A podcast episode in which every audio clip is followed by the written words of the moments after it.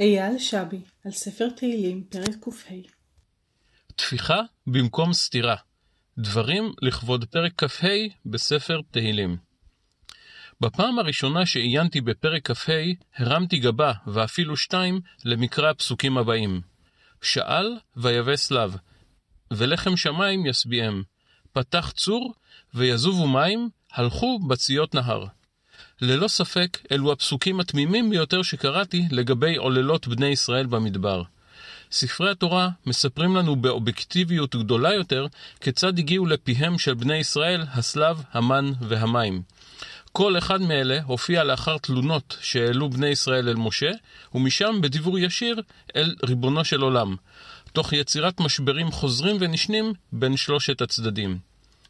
לאחר הפתעה זאת שגיליתי בפרק, קראתי אותו שוב מספר פעמים. הפרק מתמצת ב-45 פסוקים את סיפורי האבות, ירידת המשפחה למצרים, יציאת העם ממצרים, וההתנחלות בארץ המובטחת. נשמע מוכר? כן, בוודאי. זהו גם סיפור העלילה של ההגדה של פסח. פרק כ"ה הוא למעשה נוסח חלופי להגדה של פסח. הדמיון הנוסף בין שני הנוסחים הוא שכפי שהאגדה הרשמית חפה מכל לשון המלעיזה על בני ישראל, כך עושה גם פרק כ"ה. לעומת שני אלה, פרק כ"ו, שנקרא מחר, לא חוסך את שבטו מעם ישראל. מדוע נמנעים האגדה של פסח ופרק כ"ה מלדבר סרה על ישראל?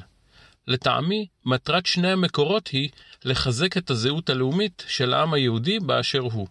חיזוק הזהות ותחושת השייכות ניתן לביצוע דרך טפיחה על השכם, ולא דרך סתירה מצלצלת. דרך המאחד, ולא דרך אירועים שעלולים לפלג ולייצר האשמות הדדיות. במבט כגון זה, פרק כ"ה הוא, ככל הנראה, טקסט קדום יותר מזה של פרק כ"ו, הבוגר והמפוכח יותר, שאינו חושש להביט במראה.